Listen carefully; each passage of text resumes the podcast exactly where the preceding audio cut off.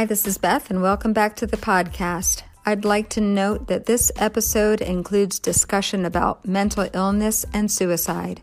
Please choose another story if these details may be triggering for you. Today, Tara shares about her mom and how she grew up in an environment with physical, emotional, and sexual abuse. Her mom escaped that by packing up her belongings and moving to the Midwest. She was diagnosed with multiple personality disorder, which was later renamed dissociative identity disorder or DID. She also had an eating disorder and ultimately took her own life when Tara was 12 years old. If you are enjoying the podcast, please remember to leave a rating and review. And now, Tara's story. Hi, this is Beth, and welcome back to the Daughters Without Moms podcast. Today I have with me Tara.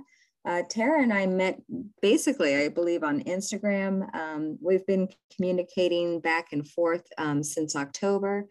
She is a fan of the podcast and, is always, so gracious in her um, in her praise to me for for the podcast but what i always say is that i i'm just the facilitator it's all the stories that are shared that are that make it so meaningful. So she has a extraordinary story to share with us today. Um, and I'm going to turn the mic over to her soon, but she's going to share the story of her journey with her mom today. And then Tara will come back uh, for part two and will tell us her story of her own journey as a daughter without a mom since the loss of her mom. So Tara, thank you so much for being here tonight. I'm going to turn the mic over to you and let you um, introduce yourself and tell us your story. Well, thank you so much for having me, Beth. I feel grateful for this experience to have the opportunity to honor and share my mom's story from my perspective and to do so on such a far reaching platform.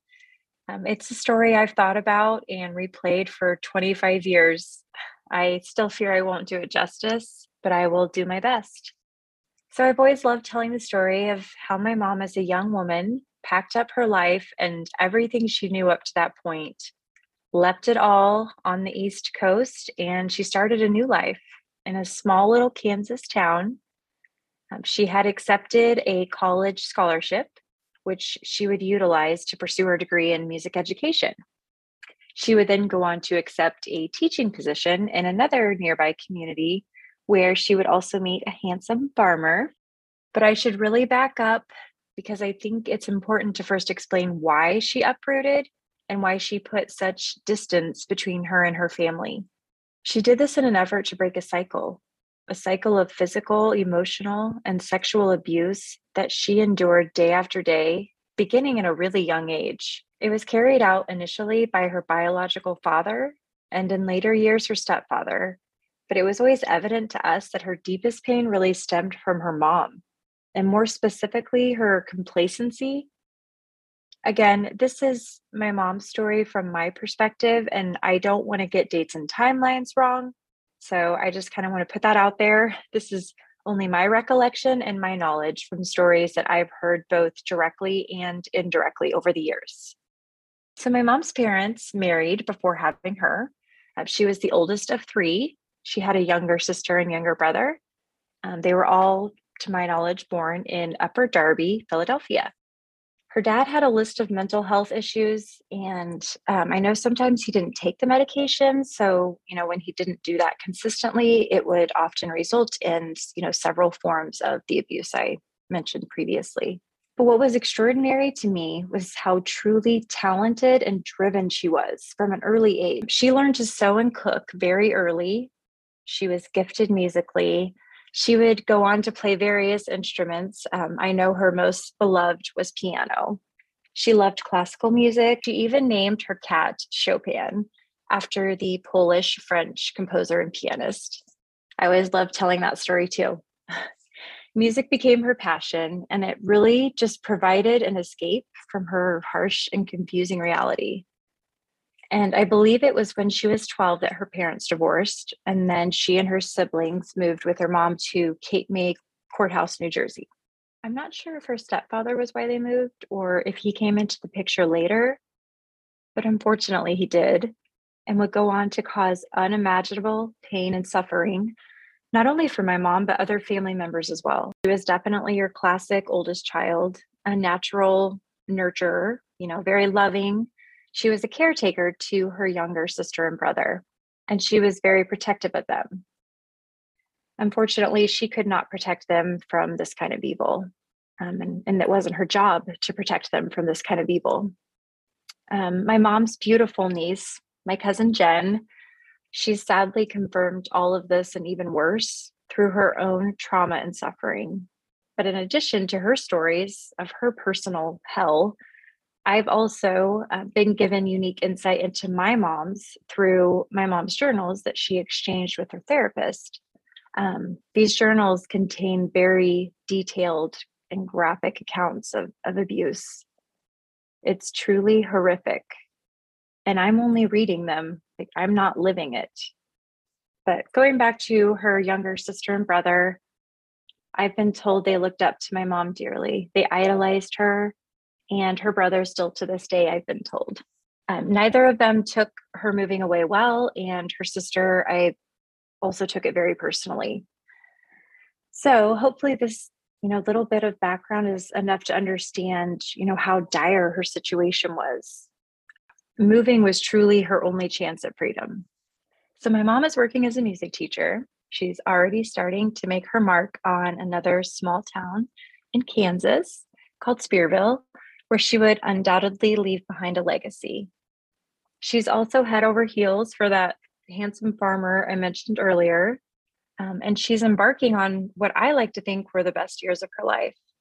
They married in 1978, and my oldest brother, Darren, came almost a year later. And then next was my sister, Denise, followed by my brother, Justin, and then me. My dad farmed his family's land when they first met, and they lived in a farmhouse nearby. My mom continued teaching after my oldest brother was born, but after my sister, she put a pause on it and stayed home with her family, though she did continue to teach piano. Um, unfortunately, farming was especially difficult in the early 80s. So, a few years after I was born, my dad stopped farming to take a job in maintenance at the school. This meant his younger brother would take over farming, thus allowing he and my mom to move out of the farmhouse and move into town um, and to what we would call the red and white house. this would also be when my mom would go back to teaching. So she taught for many years in both Spearville and a neighboring community called Kinsley. Though growing up, I called it St. Nick's. So she would drive back and forth every day um, during that season of life. She'd start her morning at one school and, and end her day at the other. But eventually in 1994, she would leave St. Nick's and just take on all of K through 12, band and vocal in Spearville. Um, I I cannot fathom that kind of undertaking. And in addition to that, she taught 30 plus piano students per week, and even a few guitar and vocal lessons. Um, she played the piano and organ in church, as well as weddings and funerals. She and my dad even taught country line dancing to other couples in the community. I mean, she just really gave so much through her gifts and she did earn the respect of many, and rightfully so, if you ask me. I truly don't know how she did it. Uh, actually, I don't know how they did it. My dad had many talents and gifts as well, and he was truly the definition of hardworking. He has his own story, but in this story, he was our hero. He was able to take on multiple second jobs, and one in particular that makes me smile probably because it's unlike anything else he ever did, um, is when he bartended at the Silver Leaf, which was the local bar in Spearville at the time. It just, I don't know, it makes me laugh. It just seems too fun and chill for his liking. I mean, at least when it comes to work. Because the dad I knew, you know, he got his hands dirty and definitely did not have time to chit chat on the job. And that was the case at his other part time job, I remember, where he worked nights as a welder for Rotomix my mom and dad were truly the example of you know hardworking of sacrifice and love. They still found a way in all of this to give the four of us the love we needed. And i definitely needed a lot. More to come on that later. For now we'll just say i was a very emotionally complex child and i imagine it was difficult for everyone to kind of figure out how to meet those needs but like moms do mine found a way to nurture them. And that was through singing. And it kind of, you know, evolved from there. I had already decided I wanted to be Whitney Houston, but after Santa brought me the karaoke machine and my mom let me watch The Bodyguard, that definitely solidified things. And I don't remember exactly what age, but after my karaoke machine, I started taking voice lessons. And my mom and I were really big into, you know, the 90s alternative. And so my love for singing and listening was all kind of just wrapped up in her and my voice teacher, Mr. Meredith. But looking back on my childhood, this, these were my absolute favorite moments, especially our trips to Dodge um, you know, we'd go there to Mr. Meredith's house and we'd listen to K95 and sing along, tell stories. Sometimes we would, you know, turn off the radio and just sing together. Usually we'd practice. If I had a solo coming up at contest. And I still can't sing You Are My Sunshine without getting emotional. That was definitely our song. And and I even have this like distinct memory of us crossing the railroad tracks as we were leaving Spearville and I was so nervous about gray skies. Like in my mind, if there was a cloud in the sky, we were for sure going to have a tornado. That kind of happens when you grow up in Kansas. But that day, she wasn't going to let me go there. She just started singing and could finally just relax. And, and I started singing with her. And, and then before I knew it, we were at voice lessons. And I just think it's really special and appropriate that our love and bond was through music. I mean, it wasn't just through music, but that was definitely our thing. Lucky for me, she taught at my elementary, but also unlucky for me because she taught at my elementary, she was the first one to know each time I got my name on the board for talking, which I know this will be very shocking to those who know me, but this was pretty much every day. And I would usually go up to her classroom, which was a giant auditorium on the second level. I remember so many days just racing up the stairs there were so many and they were big and clumsy. And maybe it was that I was clumsy, but either way, they really slowed me down. I'd walk in and I'd see her and that love and warmth that you were met with, it's it's just the best. So I'd get over to her and she'd hug me and you know, we'd kind of sway back and forth a little bit. And she'd kind of play with my hair or kiss my forehead and she just dote on me she was just always so joyful and animated and you just felt so special when you were around her. Clearly i can go on and on. I could share so many examples of the ways that she loved us all so well. But hopefully i you know adequately conveyed that and everything that she took on while raising a family. So now kind of going back to what i referred to as the beginning of the end which was pretty much the last decade of her life, I want to make mention of the first big event, well, at least that I'm aware of. And this occurred when I was around age one. It was very painful and specific self harm. And I believe it was a result of, you know, her, well, what was taking shape. So she wasn't able to really recall why or how. I don't really think she was aware yet of, of what was happening. Her trauma was painful and difficult to cope with as a child. So, out of necessity and survival, she learned to compartmentalize and block out the painful stuff. But unfortunately, this coping mechanism can come with a price, especially when the trauma is as long lasting and deeply rooted as hers was. So, she would find out that this was the beginning of what was referred to at the time as multiple personality disorder until 1994, when the name was updated to dissociative identity disorder and this was updated to reflect a better understanding of the condition. So I'm going to refer to it as DID. For those who don't know what this condition is, it's defined as the presence of two or more, you know, distinct personality identities. Each may have a unique name, personal history, characteristics. I can speak to this. My mom definitely did. And um, they were even in her journals that I mentioned earlier. They even had different handwriting. The individuals with DID rarely go on to lead traditional lives. In addition to DID, she also battled anorexia and bulimia. So my mom's journey begins, you know, a long road of healing and very intensive therapy. I don't remember the frequency of her appointments. I just know she spent a lot of time at what I refer to as Carrie's. Carrie was actually her therapist, but we all knew and loved Carrie. I never minded when I had to go and tag along. You know, we'd play outside when it was nice out or sit in the waiting room, and there weren't really negative um, memories associated with Carrie's at all. I was too young to really remember this, but I know around 88 or 89, she checked herself into charter. I would have been, you know, four. Um, the few memories I do have were happy. You know, I remember singing in the car. Was probably just blissfully unaware.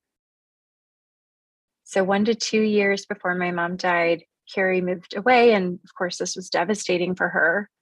Um, the intensity of that therapy and the experience they shared it was monumental so i can understand why she took this so hard unfortunately i also think this is really when she started to decline a year before she died in 1996 we flew out to new york for my cousin jen's high school graduation um, and at this point in my mom's life i don't really think she had much of a relationship with her family or maybe she was kind of you know working on mending it as part of her therapy it was an opportunity for us to connect with these cousins that I definitely didn't know. So that was really exciting. And um, that was my first, you know, connection with Jen, which definitely evolved from there.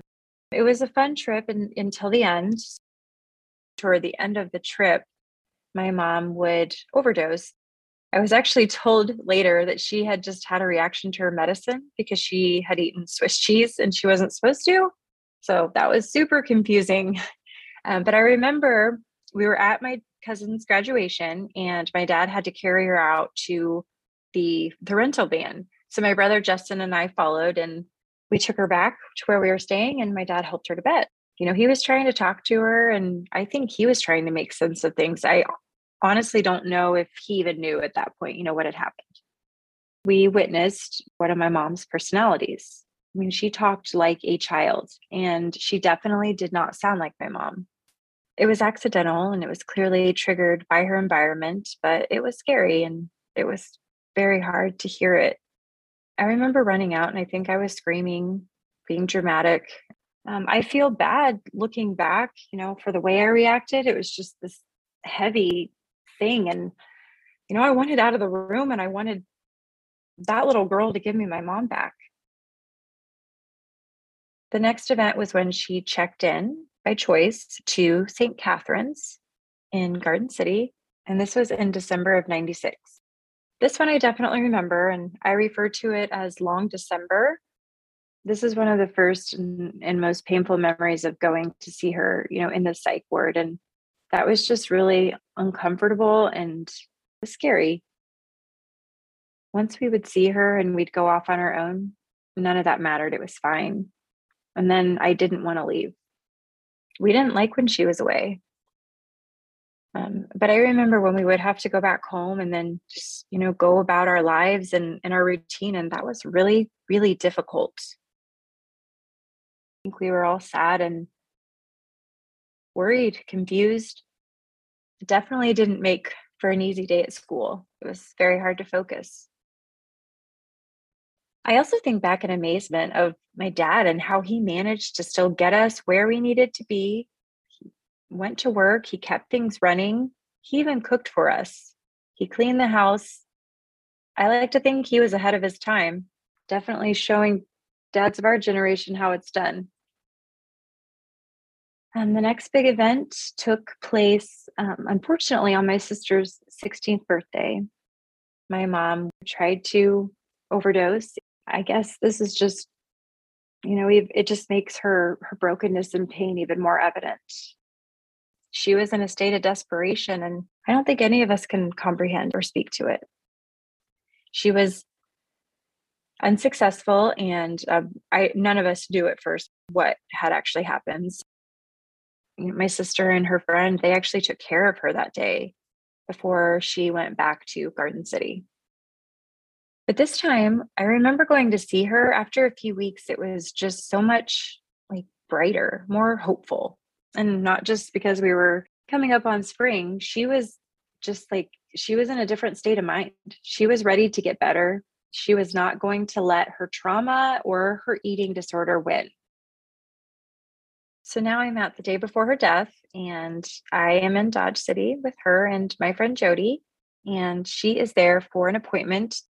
So we went to the aqua slide while she did her thing. And I just remember she was there for a really long time. And then when she came and picked us up, she was definitely um, off. She was hiding sadness, and I sensed all of it. Um, even though she, of course, smiled and assured me everything was fine. And I remember wanting to stay with her. My friend Jody had invited me to join her and ride along to her brother's baseball game. I loved spending time with Jody, so I wanted to go, but of course I was conflicted, you know, worried about my mom. My mom insisted I go and and have fun, and so I did. I did until the way home when we ran into severe weather, which again, I was a little dramatic. I just remember feeling so tense the entire drive home, just looking out the window. And all I wanted was to get home and give my parents a big hug. got back, I was told she wasn't feeling well and not to bother her. And, you know, the door was closed. So, for whatever reason, I wanted to sleep in the living room downstairs that night. And it was the room, you know, next to my mom and dad's bedroom. My dad came out at some point and, and he slept in the living room and we said goodnight. And the next morning, my oldest brother was already off at work at his part time job at the grocery store.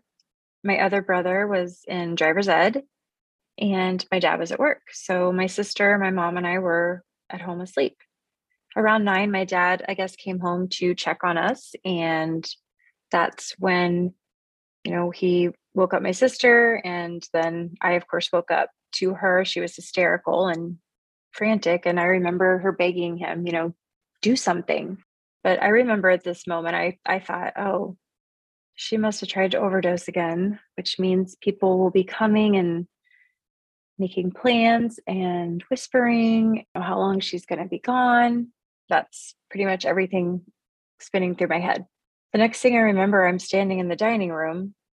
I'm I'm at a distance, but I'm looking into her bedroom. So I'm trying to catch a glimpse of what's going on, trying to make sense of things as EMS is, is showing up. And again, we're in a small community, so they they knew who we were. We knew them. It's definitely feeling less and less like the times before. Why aren't we whispering? No one's saying anything. And then he just nodded his head at us and and despite all the confusion and thoughts spinning around, I I knew what that nod implied.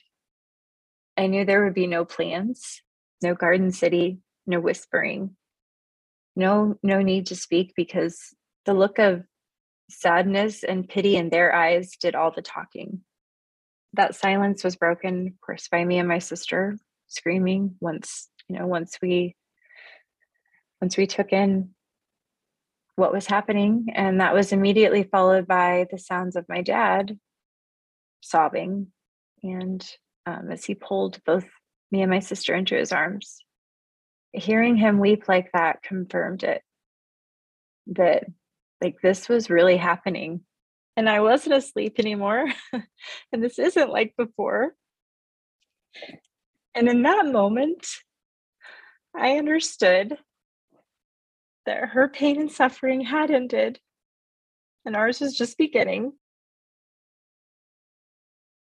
So people continued to come, and um, at some point, my sister pulled me away and um, we both actually became runners later in life, but to this day, I don't think either of us have ever ran faster than we did um, down the street uh, to where my grandma lived. So, my grandma, my dad's mom, who we were so fortunate to have right down the street from us, um, she was there waiting. I just remember she was standing outside. She just grabbed us both, scooped us up, and I don't think she knew what happened but she knew. And right away, she, you know, she hugged us and quickly rushed us inside. She was very private. But despite that privacy, it wasn't probably five minutes later, and um, there was a lasagna and another lasagna and desserts and flowers and so many people.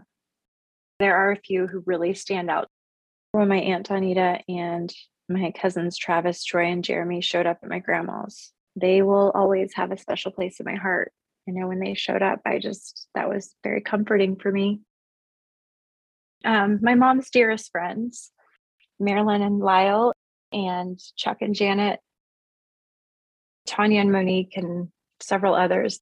I just remember feeling that that love almost like, you know, they were my other big sisters. I remember the first night, me and my sister and brothers, we all slept in the same room. We would bury our face in the pillow and and try to, you know, try to hide our cries. So my mom died in June, which um, was also during harvest, and you don't mess with harvest. Anyone who knows anything about farming, um, that's a really big deal. But my uncle Rick did shut down, and the community they showed up. The church was packed, and people even had to sit down in the basement and and even outside. And still means so much to this day that people showed up to honor her. My dad was understandably grieving in his own way so he had his own pain and journey and and I you know I get that.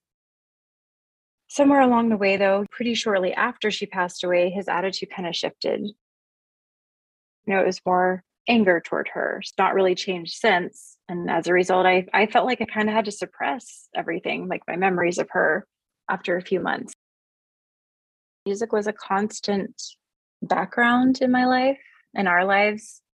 It was always on or someone was playing the piano or singing. The best way to label the next chapter or season is to say this is when the music stopped. Her story on earth ends. But the lives, you know, she's impacted and the legacy that she's left behind, that story never ends. I hope she knows how proud I am to be her daughter, that because of her bravery and strength all those years ago, she did break the cycle. Thank you to those who listened and went on this journey with me for allowing me to share her story, a story that ended earlier than I selfishly wanted, but a story of incredible strength and courage. Losing a parent at any age or season of life is traumatic, period. We all have our own unique story to tell as a result. I think the way that I lost my mom and at the age I did paired with my emotional needs as a child impacted me profoundly. It's a large part of why I spent so much of my life feeling misunderstood. So I guess that's why I'm here today. My hope is in that telling my story, I can finally feel heard and I can find peace and closure. Again, thank you, Beth, and thank you everyone for listening. So we are, I am going to refrain from asking any questions today until we hear um, part two of Tara's story, where she's going to continue um, sharing about the impact of the loss of her mom at that age um, and with the emotional needs and things that Tara had, the, the work that she's the things that she's acknowledged over these the next 25 years of her life. So I'm not going to ask any questions right now, and we will look forward to having you back to telling us more of your story. So thanks for being here, Tara. Thank you. Can't wait.